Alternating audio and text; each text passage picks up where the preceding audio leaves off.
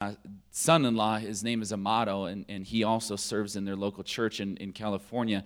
And uh, he has became my good friend and so we kind of had this relationship with them in certain ways. But i found out that they had this community event going on that is called the drag queen storytelling um, event and so in their city um, they have these people who are um, not sure what their their sex is or, or what their their um, belief is in that and that sort of thing who are telling stories to young children and trying to convert them. And so they decided that they would go to the mayor with this and speak their concerns about biblical views on that. And they went to the mayor's office and they asked the mayor if they could have prayer before they started their meeting. The mayor declined that and was very hostile towards them.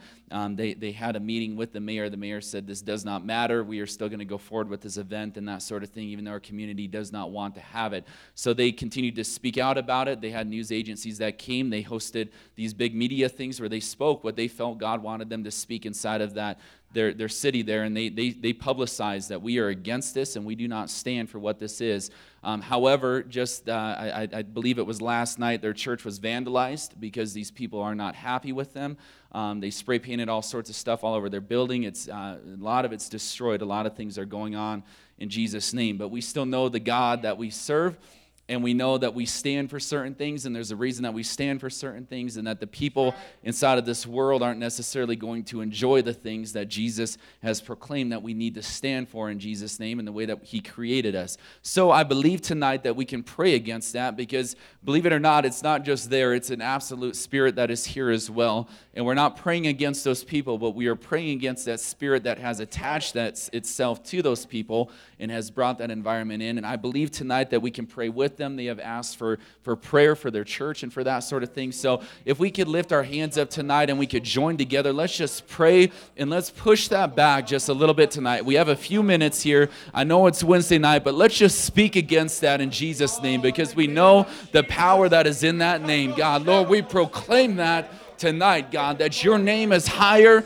it is more powerful, God, it is stronger than any other thing that can come against these other churches, Jesus. We believe, Lord, that you will not let your church yes, fall to these spirits that are there, God, but Lord, yes. that in your authority, God, these spirits will be pushed back, God, and pushed away, Lord, that we will proclaim your faith, God. I pray that you would strengthen that church, God, that anybody who has been intimidated by that spirit, God, anybody who has been brought down by it, God, that they would be able to stand up and say what they believe in Jesus through the power of your name, God. Bring truth, Lord, and begin to take scales off of eyes, God, to see what your truth can do, God, what your power can move, God. And I pray for a protection, God, a hedge around your people, God, Lord, that you will continue, Lord, to strengthen them in these times, Lord, that in these times, Lord, we would believe in your truth through that power there, God, Lord. As these things are spoken, broken, God. Move those areas, Jesus, that you have requested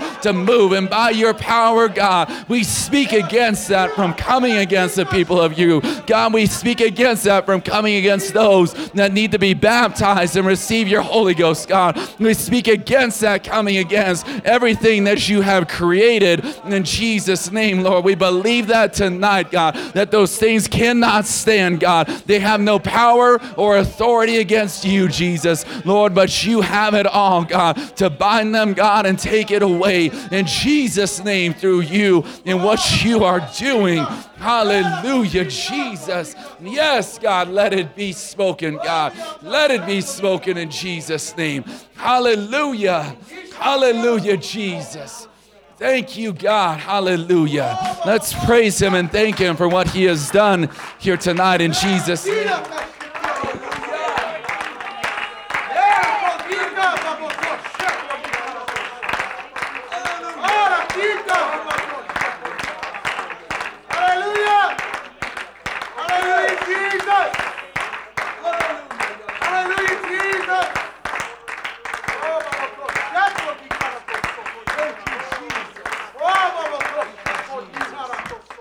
Hallelujah. Thank you, Jesus. Yes, what a powerful God we serve. Before you are seated, if you want to grab a new booklet tonight, you can. We are on a new series here, so you'll need a new book for these lessons that we will be going through here tonight. And then you can be seated if you already have that in Jesus' name. If you need a pencil, there are some uh, over here on the side in Jesus' name. And uh, we are excited about what God is going to do through this next series here. Jesus' name. I, I just want to kind of finish up what we prayed there. Um, again, we aren't against people, but we absolutely serve a God who is powerful. And as we get into these end times or these days, I don't want to scare anybody, but we are absolutely going to face battles and trials and things that we will come up against when we stand for what we believe in and not just what we believe in, but what Scripture says. And we're going to proclaim what Scripture says and not be intimidated by people. Um, you know, it's, it's, it's amazing to me. I, uh, I, I, was at a school district board meeting last night, and uh, same thing, uh, that there's, there's a certain group of people that they aren't getting their way and they have threatened to completely sue these people as individuals and that sort of thing. And, and, I just remember each one of them speaking, you know, this is really unfair. It's really uncalled for for you to threaten to sue us and threaten to do all these sort of things just because we're trying to make a decision that we feel is right. And, and I, I, believe, you know, as, as we get into the things of God, we're going to have people that are going to create threats against us, not only spiritually, but also physically in this world. And we absolutely cannot let those things intimidate us from speaking the truth that God has given to us. We must stand strong and stand firm on, firm on it. Not that we are out there just blasting people with it, but we believe it and we know that God has given it to us. And so, as a result, we need to proclaim what is true. Otherwise, we'll deceive people and, and potentially pull them away from what God truly wants to do inside of their lives. And so, we, we speak those things um, as a result of that. But also at that school district board meeting, at, towards the end of it, I just uh, remember one of the gals, she was saying, you know what, those of you that are Christians in this room, uh, um, we, we, need to pray about this matter, and we need to pray strongly about this matter because God ultimately needs to have a say inside of it. And I was very impressed that she was willing to stand up in front of this group. And Brother Scott was sitting um, a few rows back from me, and, and he was saying that there was somebody that was behind me, that as soon as the word God came out, they stood up and they rolled their eyes and they immediately stomped out of the room because they were believing in that stuff that that church uh, that, that we're against and that sort of thing. So i mean it's it's uh, it's pretty incredible what we are facing and, and they're becoming more vocal about what they believe. They're, they're becoming more protestant and that sort of thing. And i'm not saying that we need to get that same way but we absolutely need to be willing to speak up and to stand for what we believe in. Um, god has definitely given us that ability to speak up when we need to speak up and to say things that need to be said when it's the right time to say those things. We shouldn't be intimidated by saying those things in, in certain committees and things like that. So just remember that as, as you continue forward um, in this life and in this world in Jesus' name. So it kind of ties in with what we're going to be speaking about for the next four weeks a series of unplugged. They're basically getting away from certain things so that we can connect on deeper levels with Jesus. I think we all have areas inside of our life of things that we can unplug from or things that we can move away from. We're not just speaking about electronics here, but many different areas of our lives so we can draw closer to Jesus because we all want a deeper walk with Jesus. We all want a closer walk with Him. And this series is going to give that idea. If, um, if time permits, and, and I haven't discussed this with Pastor Carnahan, but on the last of these lessons, it's speaking about social media and our proper use of social media. Um, within that, I would like to try to ingrain part of uh, the dangers of social media. I'm sure that even those of you, so I'm, I'm 26 years old, and I thought I knew quite a bit about media until I got into high school.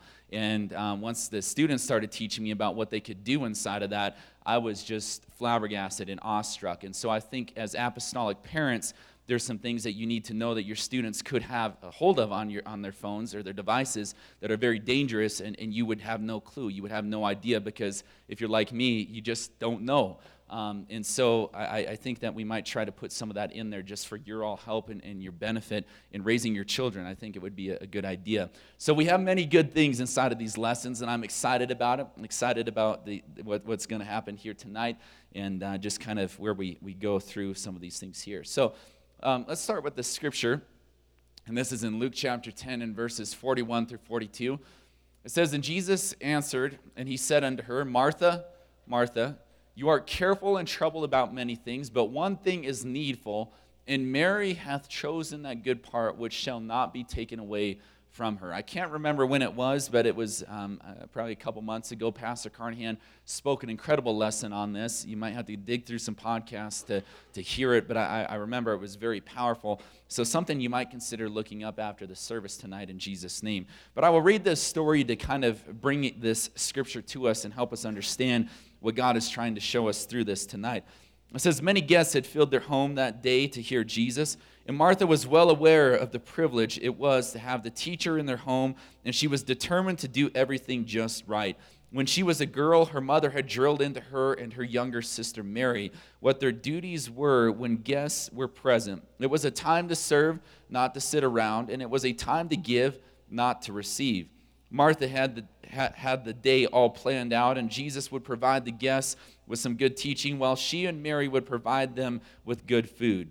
Everyone would be satisfied, and she hoped and pressed, but Mary was ruining Martha's plans. Has every, anybody ever had that where you're planning something all out, but then there's that one person that has to come in there and ruin your plans or doesn't do it just right, and then all of a sudden your good plan begins to fall apart? That's what is being faced here.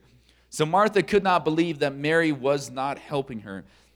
They had already discussed everything, and Mary knew what everyone present expected of them, and knew Martha could not adequately serve the meal alone.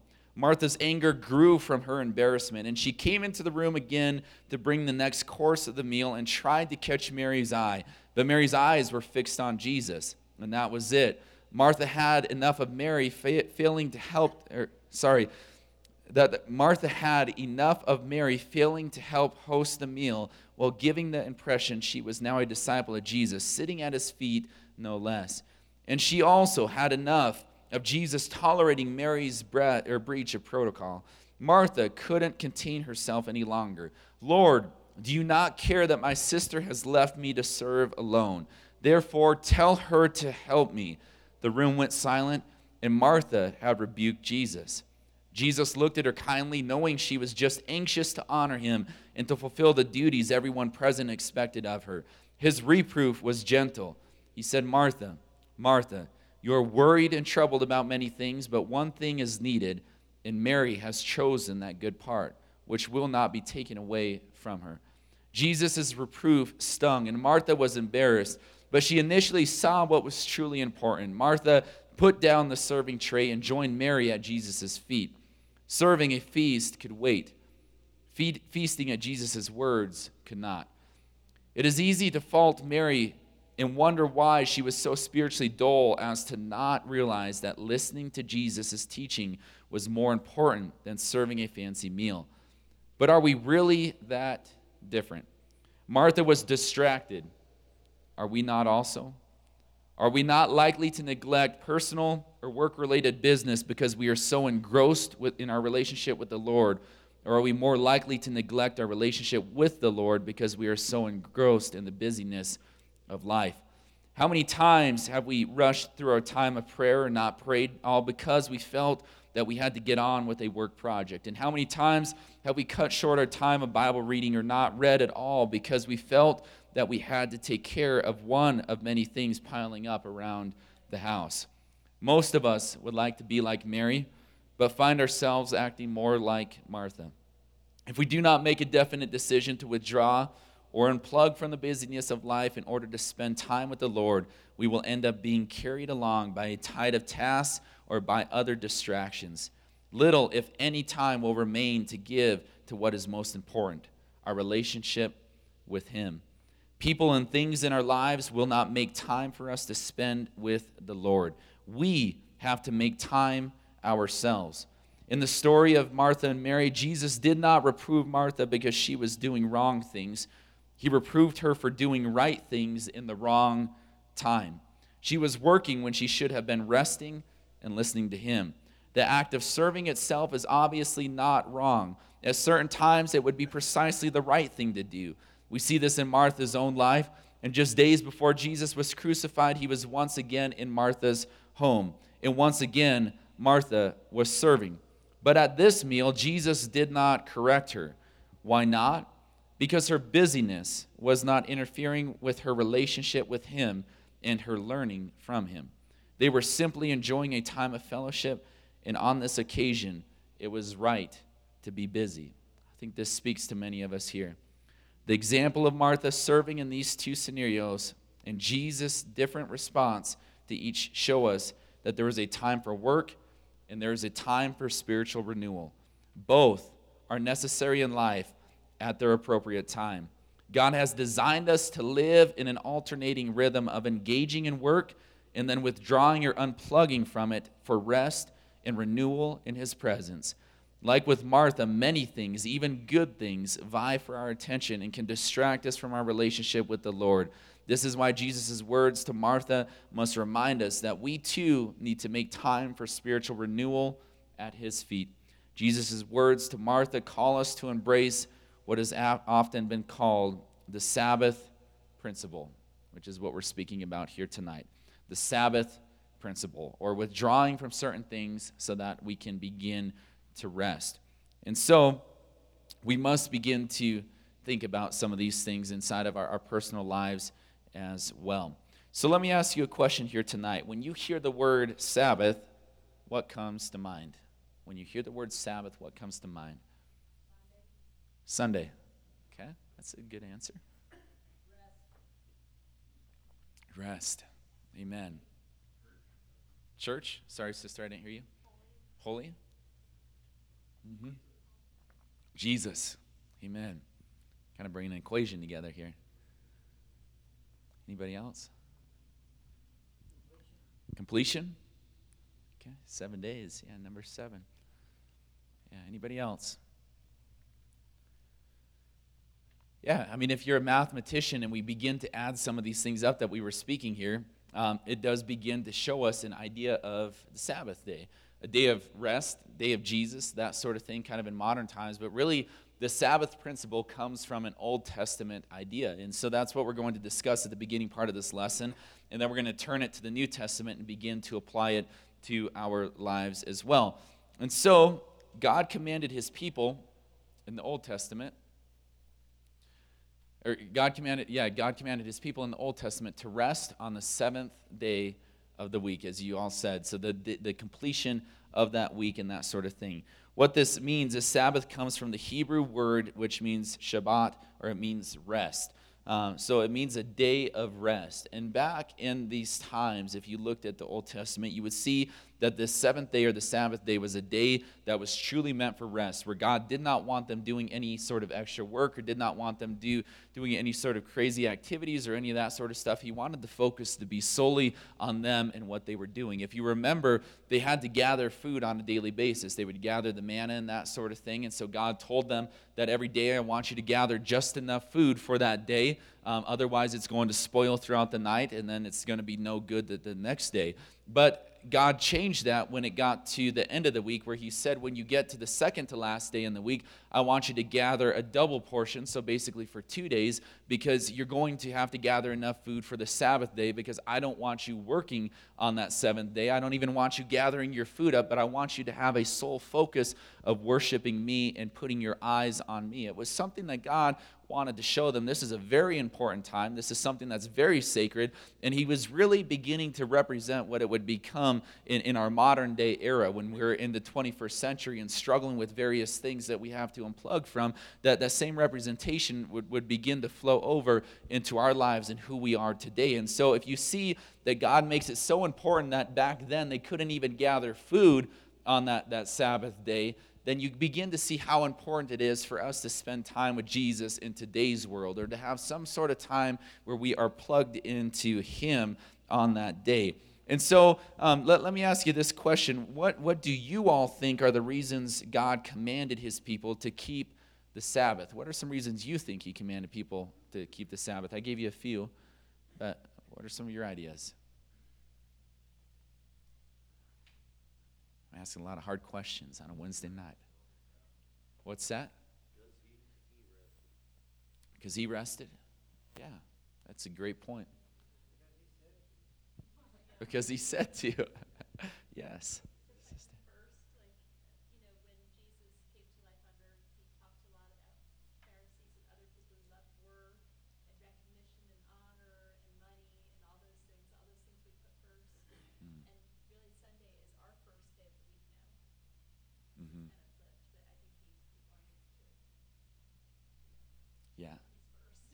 Yeah, very much so. That's a great answer. he wanted to show you his first, wanted to call people out because he said it. I mean, man, if we all just listened because he said things, my goodness. yeah. Yeah, I think we're all guilty. Yes.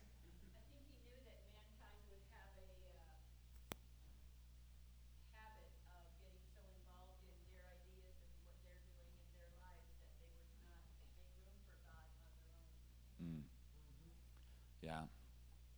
It's a very good point.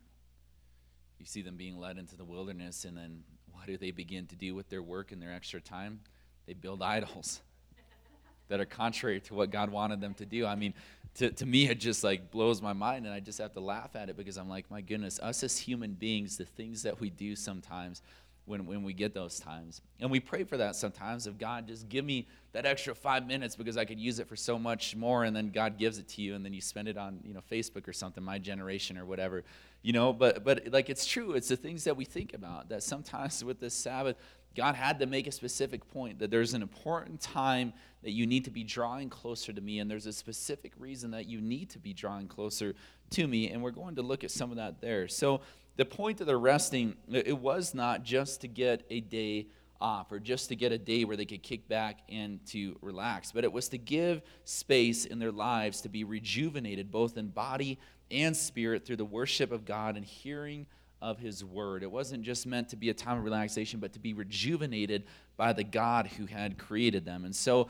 you can see this in the scripture here. It says in Exodus 20 and 10, it says, But the seventh day is the Sabbath of the Lord thy God, and in it you shall not do any work, nor you, nor your son, nor your daughter, nor your maidservant, nor the uh, manservant, nor the uh, maidservant, nor the cattle, nor the stranger that is within your gates. He's specifically mandating these things. I mean, even your cattle, I don't want them out there doing any sort of work in your fields and that sort of thing. I don't want you tending to that stuff, but I want your, your undivided, specific attention on me and what I am doing if we think about our lives, and, and we're going to have to ask ourselves some honest questions as we go through through this lesson. But if we think about our lives, what, what time in this past week have we given a full dedication to Jesus where we have set everything aside and we said, you know, dinner isn't important, my meal isn't important right now, uh, you know, what, what's going on on my cell phone isn't important right now. I'm going to set that aside in a different room. Uh, I'm going to get to this place where it's just me and God and that sort of thing. How, how much time have we truly spent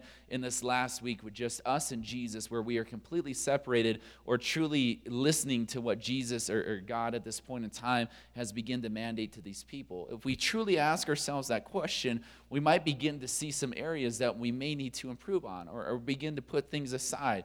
I know that cell phones, and we're going to talk about them later on, are, are, something that we all have, but there becomes a specific time where you have to begin to put that thing and shut it off and set it aside, not just put it on silent mode, because as soon as it vibrates, I mean, instantly, boom, you're going to be thinking about that in prayer. I, I, because I'm one of you in, in, uh, my generation, that's my thought process. If I'm in prayer and I hear my cell phone go off, I start thinking, man, who texted me? Oh, it's, it's got to be important. I start coming up with excuses like, I better check it because what if, what if somebody's dying right now and they, they probably texted me just to let me know that, that sort of thing. They didn't call me. So I got to go check that text message to see what's on it. And it instantly begins to draw me out of that prayer time. So I've learned that, man, I got to put that thing uh, on, on a dead off mode or I got to put it in a particular place where it cannot affect me and my relationship with Jesus at that particular time. It's like the same thing sitting across the table from your friend. And, and I don't know if you all have friends like this, but there's some, I actually don't have friends like this because I quickly don't become their friend anymore. But they, they're just on their cell phone and they're just scrolling through things. And you're talking to them and they don't hear a single thing that you say. And you're just like, okay, whatever. I eventually just get up and I walk away because I, I really don't, I mean, it annoys me even inside of my generation because my people are doing that. But if we're doing that to Jesus, think about how annoyed he's getting at, at, certain points. I mean, not that he's getting annoyed with us, but think about that relationship that he's saying, man, I, w- I just want to have a discussion with you. And your stinking cell phone, not some spirit, not some devil, not something that's evil, not, not whatever's out there, but your flesh and your cell phone is getting in the way of us having a conversation right now.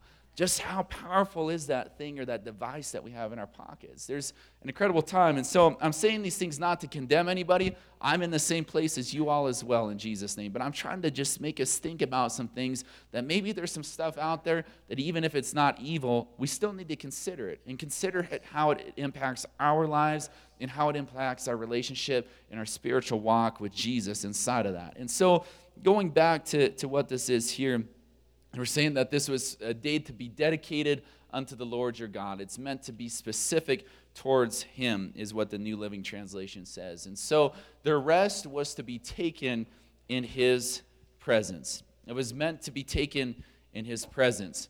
Has anybody in here felt that amazing rest in His presence in Jesus' name?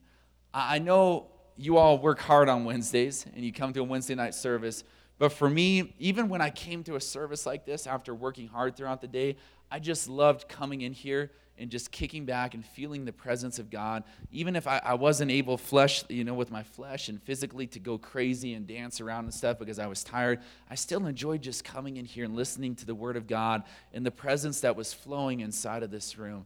I, I mean, that, that's a powerful thing about a Sabbath day, or what, what, what God is speaking about here, is that on that day, they were meant to entertain that presence of kick back and say, God, it's all yours right now. It's not where I'm bringing all my stuff to the table and slogging through all this muck and this mud and that sort of stuff. Right now, God, on this day, I, am letting you come in to impact me. Whatever you want to say, I, if you want to move those things, you can do that, God. But if you want to do something completely different, then speak that to me. Let, let that happen on this Sabbath day inside of your presence. It was a powerful time where people could really connect with God and connect with what He has done. And so that same presence that we feel in here is something that you can take to your household. And even if your day is incredibly busy and, and you're just driving location to location to location, you can still feel this presence inside of your car where God can come in there and begin to move. Maybe you're, you're listening to the Bible through your, your stereo or something like that, and just this scripture comes through and God begins to move, and you just say, God, whatever you want to speak, just let it be spoken. Just begin to move inside of, of this vehicle. I mean, you can pray those prayers in Jesus' name, and He will show up, and He absolutely will do those things. And so it was a specific day of request. And it, and it was something that. Um, that, that with the new covenant, in the same way, it was in the old covenant. So it applies to us the same that it applied to them.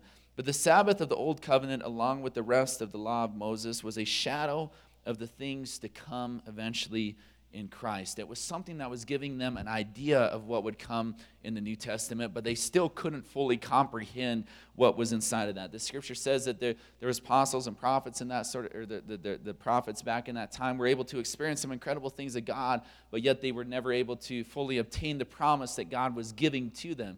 And it says those things because it's basically saying that, my goodness, we all have that promise and we all have those ideas now. There were things that they could have predicted back then, and they did in some of their, their scriptures, but they're things that we actually get to live out nowadays and things that we absolutely have uh, some, some incredible tools at our, our resources here in Jesus' name. And so, this principle of the Sabbath, setting aside time for rest and spiritual renewal, it is a necessary foundation for our health and for our ongoing relationship with God. Without rest and time spent with God, relationship with God is impossible. And so as a it is crucial that we embrace the Sabbath principle. It's impossible without having Sabbath in our lives to have to, to, to be able to have a relationship with God. Just consider how incredible that statement is in Jesus' name. It's not just about showing up to church, it's not just about hearing the good preaching and that sort of stuff, but it's about having a specific time where we come together and we worship Him and we experience His presence in Jesus' name. I love what Nathan Thompson has set up for the men.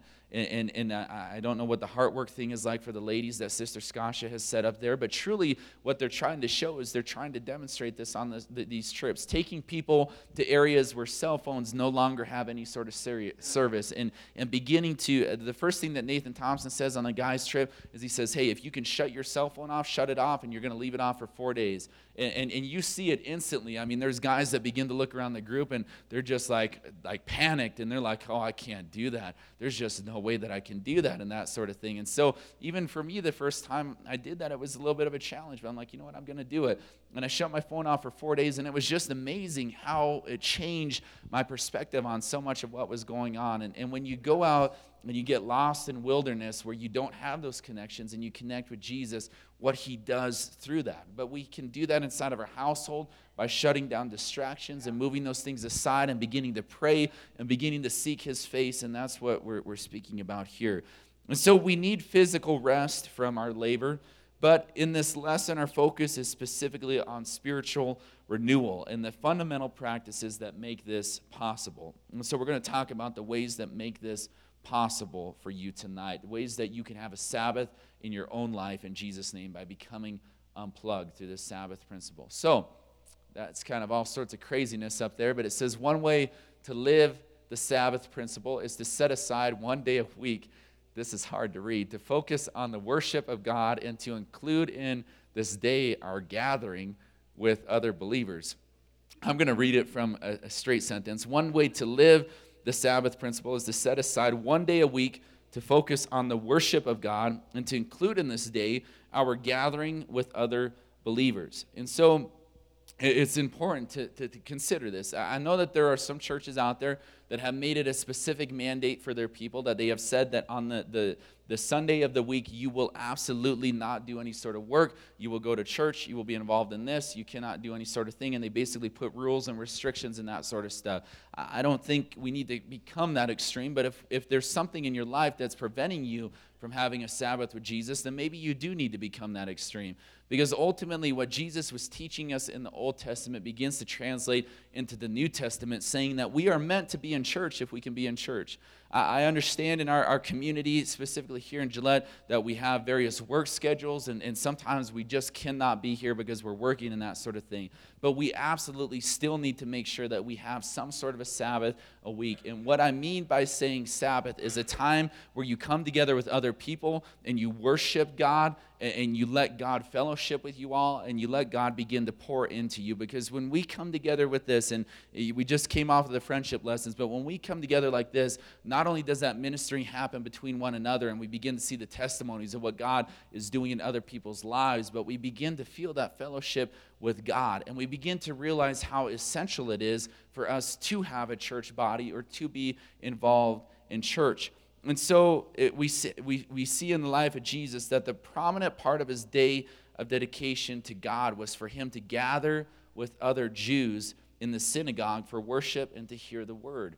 That was part of Jesus' ministry is he would go so that he could gather together with these people that were like him. So he could gather with these people who had the same faith. You know, if you go in this world and, and you walk through those things and you come up against those challenges like the one we just prayed against, it is going to wear you to a pulp. It is going to absolutely beat you up. It's going to tear you down and twist you and that sort of stuff. I'm not making any means about it and, and that sort of stuff. But when you come together and you see your brothers and sisters and you see, man, you know what? This person can do it.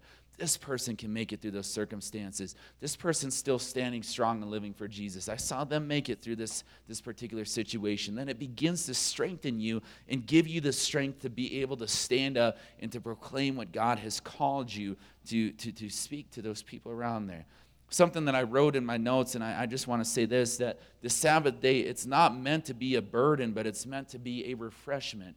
Uh, there's so many that, that make Sunday day as a, a man, I got to go to Sunday church again. And man, this is probably, you know, like I love going to church and you get to church and get all rejuvenated, but then, man, you get out of church and you're like, wow, I'm glad that's over. So now I can go on to my house project or whatever. There's some people that say those things. And, and if you're in here, I would encourage you to really focus on changing that idea because Jesus doesn't want us to have that perspective. He doesn't want you to have to come here and feel burdened and weighted down and, man, I better act perfect and I better be this way or else I'm not, eh, you know, it's just, or else the people aren't going to like me or that sort of thing. No, Jesus wants us to come as we are and to come into his presence and lay those things at his feet so he can take those burdens from us and begin to pour that water into us that's going to keep us running for the next part of that week in Jesus' name. That's how we get rejuvenated and refreshed. And that's why we need a Sabbath day where we're dedicated to him, not just thinking about how much time it's taking from one of the days of our week, but thinking, man, you know what? If I get to church an extra half hour early and I get in the prayer room,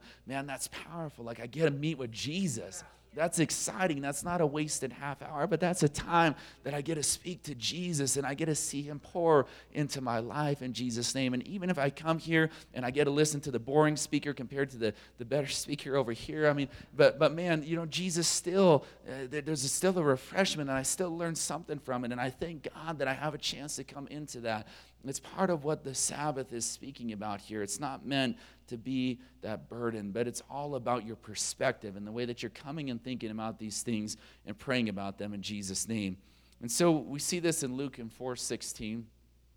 says that he came to Nazareth. This is Jesus, where he had been brought up. And as he as the custom was, he went into the synagogue, and on the Sabbath day he stood up for to read. And so it's again speaking that he went to these places and he did these things. A, person named G.A. Smith said this. He says, What is indispensable for the Redeemer must be indispensable for the redeemed. meaning that the things that Jesus did or the things that Jesus was involved with needs to be things that we do and things that we are involved with because his life here on this earth was the perfect example of what we should strive to be like inside of this world. And so, if Jesus himself went to these church gatherings, and if Jesus himself wanted to fellowship with these people, then that should be something that we also put inside of our lives because it is important. You begin to see the importance of that and there are some lone wolves out, and, and maybe somebody's listening to the live stream tonight that say, Man, you know, I just need my household. I don't need to go to a church or be involved with the church and that sort of stuff. Ultimately, what it comes down to is it's biblical to have a church body, to be involved in a church body like this because of what God uh, promotes in an area like this, because of what God does. And not only that, but if Jesus did it, then we can't disregard and say, well, that's not for me. But it, always, it ultimately is because Jesus wants us to be filled. And so we see that these followers, that early on they began gathering on the first day of the week rather than on the seventh day to commemorate the Lord's resurrection. They began to change this around. So, Old Testament, the last day was the Sabbath day of rest and coming together, but then they switched it and in the New Testament began to have the first day as their Sabbath day, which is now Sunday, and it's the first day of our week, the, the, fir- the start of our week, or something where you can get rejuvenated and kick off your week with the refreshment of Jesus. So it's a pretty incredible thing inside of that. And so, Again, scripture on this it says, They continuing daily with one accord in the temple and breaking bread from house to house, did eat their meat with gladness and singleness of heart. And so um, they, they basically began to meet, they began to get together, and they saw the importance of having these things. It's fun to get together and fellowship with people in Jesus' name. And we also begin to see the importance of this in the fact that things like Azusa Street and those other ideas were, you know, Azusa Street in 1905 or 1906, whenever it was, that they, they began to seek the face of God and they began to desire his presence or to have that Sabbath day.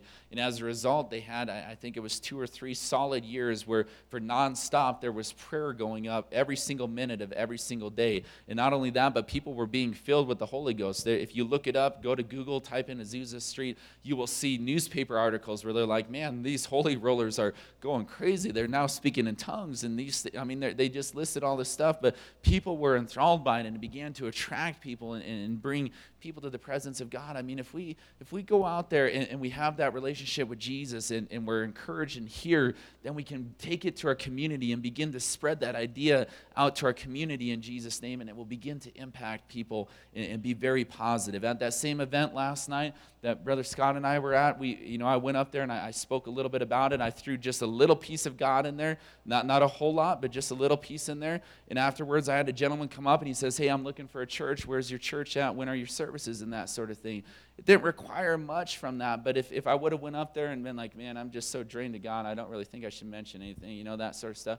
No, but I, I wanted to be refreshed in God and just even speak that stuff and be bold about it inside of our lives. And this is how we do it by letting Jesus be our power source if, if you're trying to go off of your flesh or off of your good works or the things that you're doing, it's going to fail you. It's going to be a, a power plant that runs out of coal or whatever you want to begin to say. It's just not going to have that power. But man, when you hook into Jesus, you just begin to have power all the time. And not, not that you always feel super great and not that you never get sick or that sort of stuff but you just know that there's something walking behind you that there's angels that are surrounding you and protecting you from certain things. When you go into certain environments it begins to show you how powerful that sabbath day can truly become if we are wanting to, to work inside of his kingdom in jesus name and see that.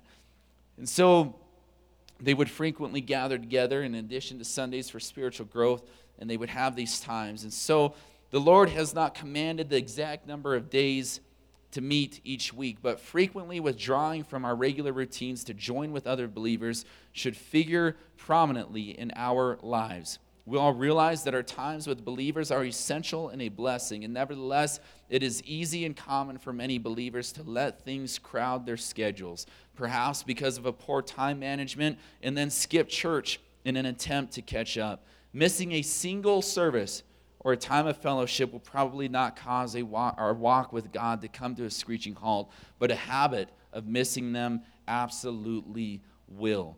you begin to see this in people's lives, and it kills me when I begin to see it at the beginning, especially from, from a leadership role where eventually, man, it's just one service a month, and then it becomes two a month, and then it becomes three a month. And then all of a sudden there's no no services in a month. And you just begin to think man like how did you not see this? How did you not feel the wonderful presence of god and want to be involved in that on those days in jesus name there's nothing that is more important than coming and getting involved with jesus nothing more important than being in prayer or beginning to seek his face and feel his heartbeat and his strive for us in jesus name there's nothing more important than for leadership to be involved in that prayer room before speaking to classes or being on this platform. There's nothing more important than those things in this current time frame because we're speaking about eternity in this circumstance and we're not just speaking about a few hundred years or whatever it may be. We're speaking about eternity. Those other things are temporal, things that will fail and fall away, and we must have Jesus as a part of that. And so, again, it says this in these scriptures here that we can't forsake the assembling of ourselves together, as the manner of some is, but exhorting one another, and so much the more as ye see the day approaching. Again, that we come together, there's importance inside of it to exhort one another and so much more. We learned last week about, you know, brushing past people and beginning to smooth out rough edges and that sort of stuff, and that will happen, but it can also be encouraging in this. I'll read you what the New Living Translation says. It says, "And let us not neglect our meeting together as some people do, but encourage one another, especially now that the day of his return is drawing near. What powerful words is beginning to speak there that it is biblical to be in church. It is biblical to, to be here in a community of fellow believers. It's not biblical to say I'm going to be a lone wolf and stand this thing out on my own and be perfectly fine and that sort of stuff. I am opposed to that. I don't think that scripture is really supporting of it. But, but this is meant to be an environment where we come together to be exhorting and encouraging to one another in Jesus' name. So let me ask you all a question. I know that you've been listening to me for a while here, but in your own experience, in what specific ways does being away from church services affect your walk with God? I'm just curious to hear maybe what some people would say if you're away from services, how would it affect your walk with God? And maybe it's not you, maybe it's just something you've seen in somebody else as well.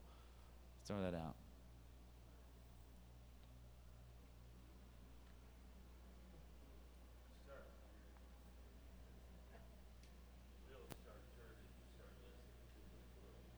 You start listening to the world. Yeah. You begin to see a different voice become much louder in your life, don't you? Yeah. Yeah, and it becomes much difficult. Yeah. That's a great answer. A great answer. Excuses. Yeah.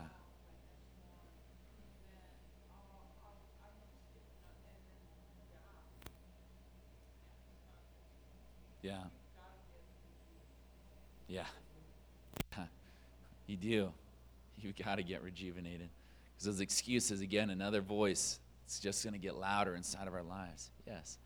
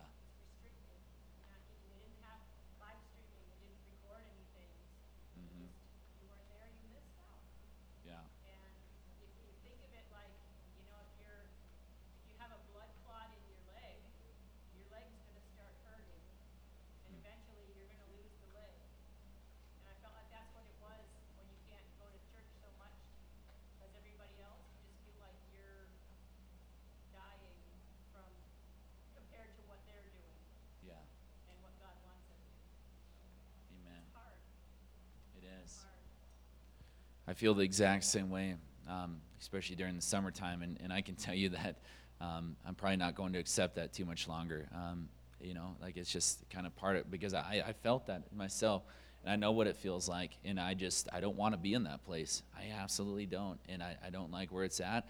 And so I, I can, I can see God changing that, um, particularly soon. in Jesus' name.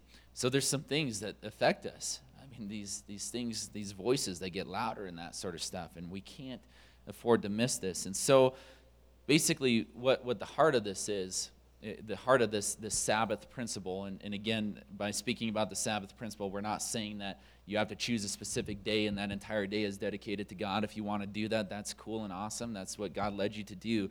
But, but what we are saying is that it's about setting the right priorities inside of your life. It's about uh, if you can't you know do a full day or whatever it is that, that you set a specific point in, your night or whatever brother bernard wrote this in one of his leadership books that he said specifically for leaders but also i think it applies to saints as well he said that there has to be a day where you take a specific amount of time and you invest solely in you and in your family and in your relationship with god and, and he just began to, to speak about um, you know how you need to minister to, to your family and you need to minister to those people around you. And if you aren't spending time with them, then it's the same thing. You're forsaking things that God has given to you to meant to be a strength or meant to be something that, that is strong for you as well. And so um, I, I have taken that into account in my life, and I try to set aside at least one night a week. I can't usually do a full day. He recommended a full day, but I usually just try to do at least one night where I say absolutely nothing is going to be planned on this night. I'm not going to participate in anything. I'm not going to be in those places. I'm going to focus on me and God, and I'm going to focus on, on some of those circumstances there because I, I want that relationship to be strong in what it is in Jesus' name. And so I'm just telling you all that because maybe it's an idea that you can use as well. And so we must place our relationship with God and our time with other believers as the priority of our spiritual lives, not the Friday night gigs, not the, the other things that are going on, but our relationship with God and our relationship with other believers as priority in our lives. And so these two times believe, to believers are essential, but because most of our time will not be spent in worship and fellowship with others, other believers, it is the more critical in our private lives than to, um, I guess it brings this up, than to cultivate the habit of withdrawing from the busyness of life, resting in His presence, and attending to His word. There's been a misconception in church groups that the more work you do inside of the church, the more the stronger relationship you have with God. And that absolutely is not true. I have found that even, you know, on the, the platform, this sort of stuff, yeah, this ministers to me very much so, but it does not fulfill that need in my life to have a relationship with God, to be in that prayer room before that service. When I was teaching youth class, same thing. I enjoyed teaching youth class, but man, I had to be in the prayer room before that youth class in order to get what God wanted to give to me. Because if I didn't, then man, this wasn't the thing that fulfilled me. And that's part of that busyness there that sometimes we think just because we're teaching a Bible study or teaching a class or we may be in, you know, these 10 million different ministries and they're going strong in that sort of stuff that we're doing good with God. But you can completely be doing good in those ministries and God's anointing will fall in those places and God's anointing will move there. But if you don't have a specific relationship with God yourself, you're risking a lot and it's dangerous. And I know I'm speaking to more leadership there and that sort of stuff, and I, I got to be careful with some of that. But just some things to think about, even if you aren't involved in some of that stuff, that we can do a lot of good works for Jesus and a lot of that, that sort of thing, but we can completely miss having a Sabbath with Him in our relationship with Him in Jesus' name. So, two of the most prominent spiritual disciplines that we need to have daily. These are the things that will keep your Sabbath going, and I'm sure that you all can guess them. Do you want to try guessing them? Prayer and reading the Word. I'm going to use those two prayer and reading the Word. Fasting is a good one. It is, but prayer and reading the Word are two disciplines that we must absolutely have inside of our lives. Turn, uh, I know this isn't on the screen, but real quick, um, turn with me to Romans chapter 12 and verse 2 here. And uh, in this, uh, in this, this, this verse, I just want to read this to you um, because I thought it was important for this. It says, uh, Romans 12, chapter 12, in verse, let's start with verse 1. It says, I beseech you, therefore, brethren, by the mercies of God, that you present your bodies a living sacrifice, holy, acceptable unto God, which is your reasonable service. In verse 2, it says, Be not conformed to this world, but be ye transformed by the renewing of your mind, that you may prove that which is good and acceptable and perfect will of God. There's no way that you're going to be able to renew your mind or renew who you are if you are not in prayer and in Bible reading as well in Jesus name. There's many different ways to be involved in this. There's many different ways to get the word of God inside of your life. You know, one of the speakers at Youth Congress was speaking about praying an hour a day and we think, "Oh my goodness, how can you pray an hour a day? Like that's just insane. But if you truly begin to break it down and think, man, I'm going to pray 15 minutes in the morning, 15 minutes for lunchtime, 15 minutes after dinner at night, like, my goodness, I already have 45 minutes, and now I just need to find somewhere else to put 15 minutes in there. It's really not something that's super difficult. And, and, and if that sounds like something that's super large, just put five minutes in each one of those sections. And you can get up to 20 minutes a day and be praying 20 minutes a day. Not that we're just trying to stretch our time out. We want those prayers to absolutely matter and be something that connects with Jesus. So that's why it can be good to start small, but we can begin to grow inside of that. And then we have the bread program inside of, um, you know, to read your Bible. If you read just three and a half chapters a day, just three and a half chapters a day, you will read your Bible through in a full year. I figured that out one time and, and with all the chapters that are in the Bible. So three and a half, that's all you have to read. So if you read four a day, then my goodness, you're doing pretty good. If you accidentally miss a day, you'll be caught up right away. And that next day, you can just go on to reading four chapters a day and just begin to get that word. And there's plenty of phone apps out there. And if you need some help, I, I can help recommend some of those where you put the scripture on. And, and, you know, every morning you can get up and play that as you're in the shower or whatever, that sort of stuff. You can listen to the word of God there's plenty of devotionals out there. There's plenty uh, of things to be involved with. Um, you know, there's a book that uh, my friend um, wrote this in Ohio. It's called Simplify. It's a devotion that you can use every single day to, to kind of help you connect with some of that word. And he also created podcasts with it. Podcasts are another big thing that many people are, are speaking of scriptures and that sort of stuff. So don't let that take away from the true word of God, obviously, but they're things that can, can support what you're learning about. And God will speak to you through some of that stuff. So it's some, some good things to learn and some good lessons in Jesus' name. And so other disciplines, such as fasting, are essential especially as they aid in our praying and scripture reading. But prayer and scripture reading are daily disciplines without which spiritual renewal is impossible. Without those two things, if you're feeling dead, if you're feeling like Jesus is not impacting you, if you feel like that water is not flowing through you and you're not getting that refreshment that we're talking about here, consider how much you're praying on a daily basis and consider how much of His words you are taking in on a daily basis. Not a weekly basis, but a daily basis. If it's zero, then maybe that's the reason that that refreshment isn't coming. And maybe that's the reason that God isn't beginning to, to impact you through that stuff. Because I, I can't tell you how many times I've read a scripture in the morning and then you go to work and somebody begins to just spout something and boom, that scripture's right there and, and ready to go. I mean, it's powerful how God works through that stuff. And it's just so cool. It, it begins to show you that it's to not believe in a God is just, it's foolish, it's ridiculous, and that sort of thing. And so you see this with Jesus as well. Again, this example that we were talking about that he is a man of prayer and a man of the word. If you you can write these scriptures down and read them later of Luke chapter 4, but these are the scriptures where Jesus is tempted by Satan and you see that his challenge back to Satan is saying it is written and he goes off down that list and then, then Satan tempts him again. He says it is written and goes down that list again the, the thing that Satan tempted Eve with is he twisted what God had told her. He twisted God's words to try to make it sound different, and he used that against her. But my goodness, when he does that towards us, which he absolutely will if you're inside, you know, living for, for God and that sort of stuff. But if you know what the scripture says, then you can say, Satan, that's foolish. God didn't say that that's going to happen, but He said, Man, I, I got joy. He says, I have power over you, and you can't even be doing this stuff to me. So I'll, I'll see you later. He's going to take care of you later tonight or whatever. He's, he's my Father. He knows what I need and that sort of stuff. I mean, yeah, I know I'm being silly about that, but you can truly begin to speak these things through the power that Jesus has spoken in His Scripture. But you got to know His Word in order for that to happen.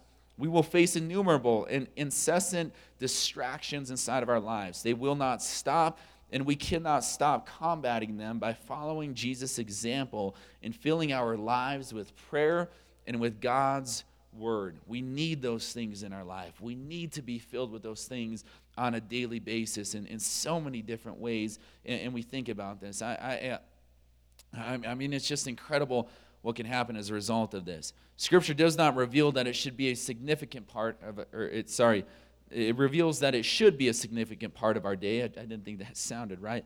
But and so in Romans 12, 12, it says that we need to continue steadfastly in prayer. In 1 Thessalonians 5:17, it says that we are to pray without ceasing.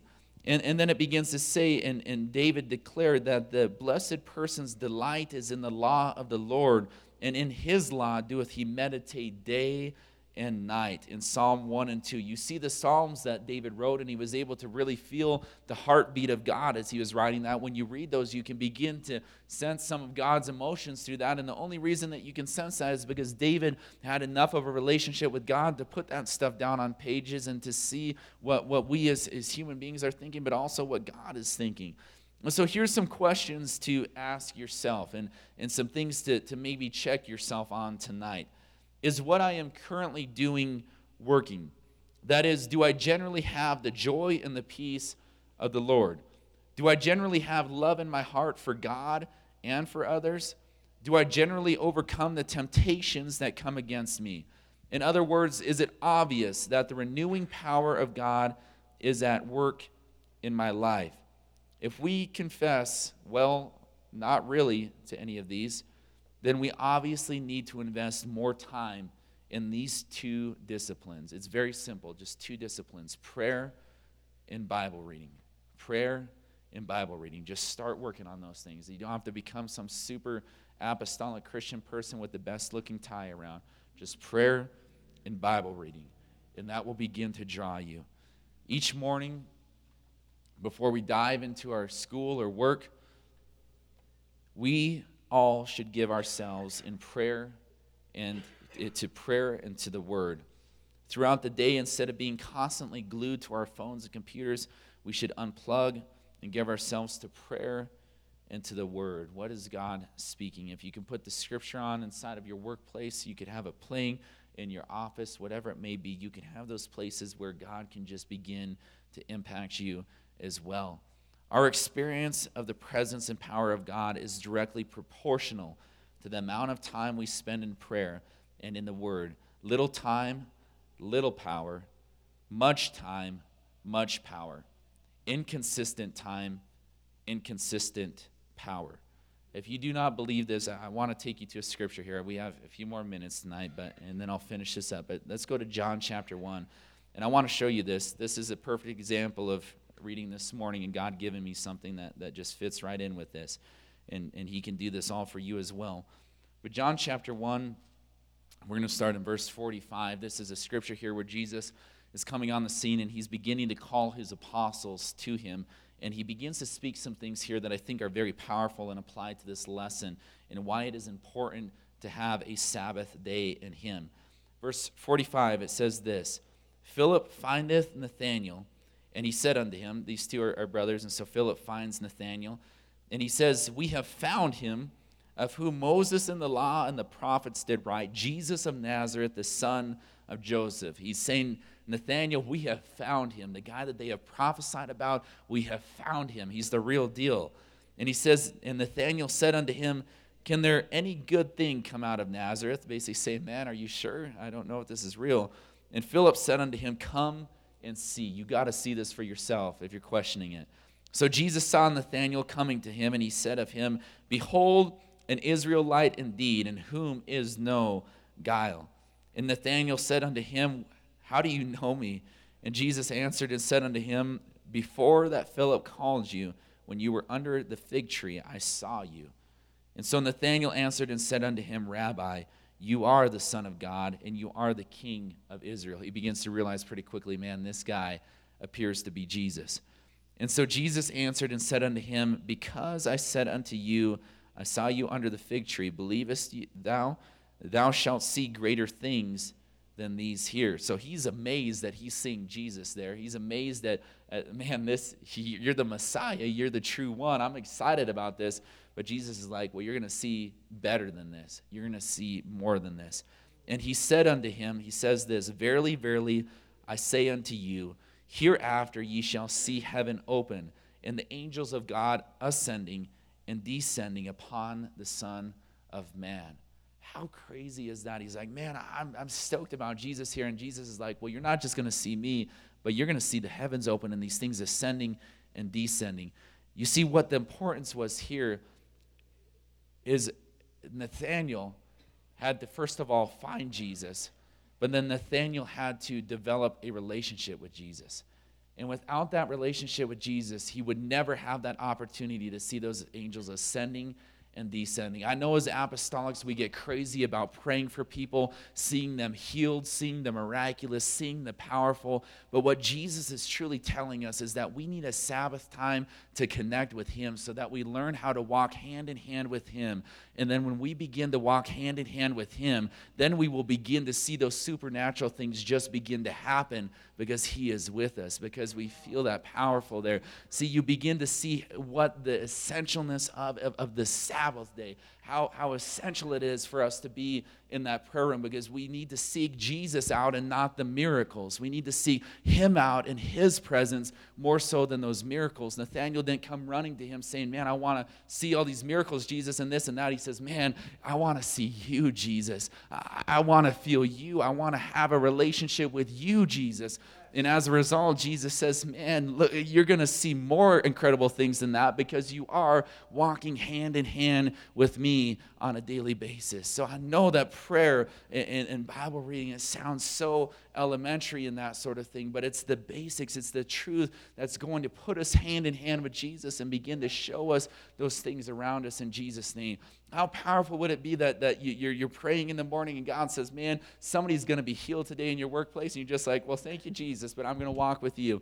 And you walk through your, your workplace and somebody's healed and they come running to you and, like, Man, I don't know what you prayed for me or, or that sort of thing, but man, I feel like my body's been healed. I mean, how powerful are those things when we begin to think about that? God will begin to open opportunities if we are just walking hand in hand with Him.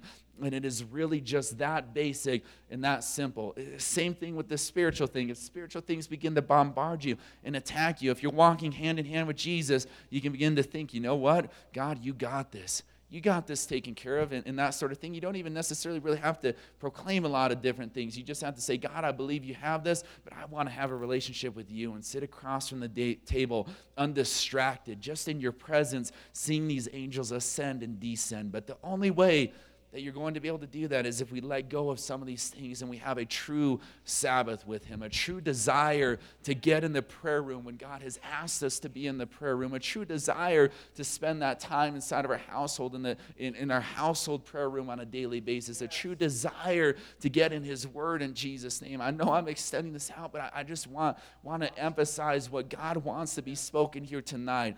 Nathanael had a desire for Jesus, not for the miracle. And because he had a desire for Jesus, then, then man, the miracles came as a result of that. And the power of God came as a result of that in Jesus' name. It's incredible when we begin to put Sabbaths inside of our lives.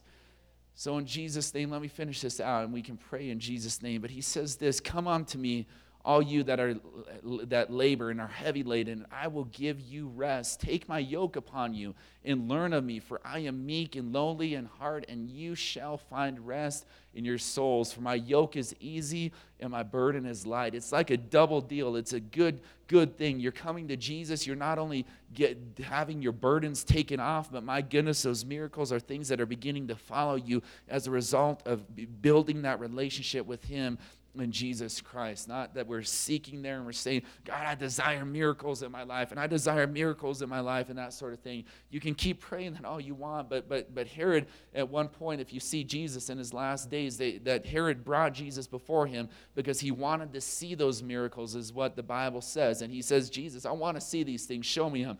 And Jesus just sat there dead silent, didn't answer him anything as Herod was trying to provoke him to create these miracles there and that sort of stuff. I'm not saying that we're Herod by any means, but what I'm saying is that, man, Jesus doesn't want to be provoked like that. We just, he wants to be sought and he wants to be seeked as our Savior in Jesus' name. And so the Sabbath principle. It, it is a call to enter the Lord's rest by taking off the yoke of busyness and taking on an easy yoke of total devotion to Him. You get that refreshment, you, you get that refilling from Him, and man, you get to walk into your workplace that next day and feel His power and His might in Jesus' name. And so sometimes we do not realize that we have taken on the yoke of busyness, but as with Martha, sometimes the Lord must directly correct us for it. I just want to read this short paragraph here, and then we will pray in Jesus' name. It says, One afternoon, I got in my car I reached to turn on the radio as I was heading off to lunch, and the Lord spoke to me You fill your life with a bunch of noise, so you cannot hear me. Noise? I started thinking through how I had been spending my time. In the morning, I would get in my car to go to work, and I would turn on the radio, get riled up listening to talk radio. I would arrive at work and, well, work. And I would get in my car and go to lunch, and again, I would turn on the radio and get riled up some more. I would come back from work and I, or to work, and I would work some more. I would leave work and I would drive home and then would spend time with my family, read email, check on social media and other websites, watch some YouTube videos, read, and on and on. Then, not before long, I went to bed. I would pray a bit, I would read the Bible a little bit, and this pattern went on for a while until the Lord spoke. As I thought about the individual things I was doing, it struck me that none of them were inherently sinful.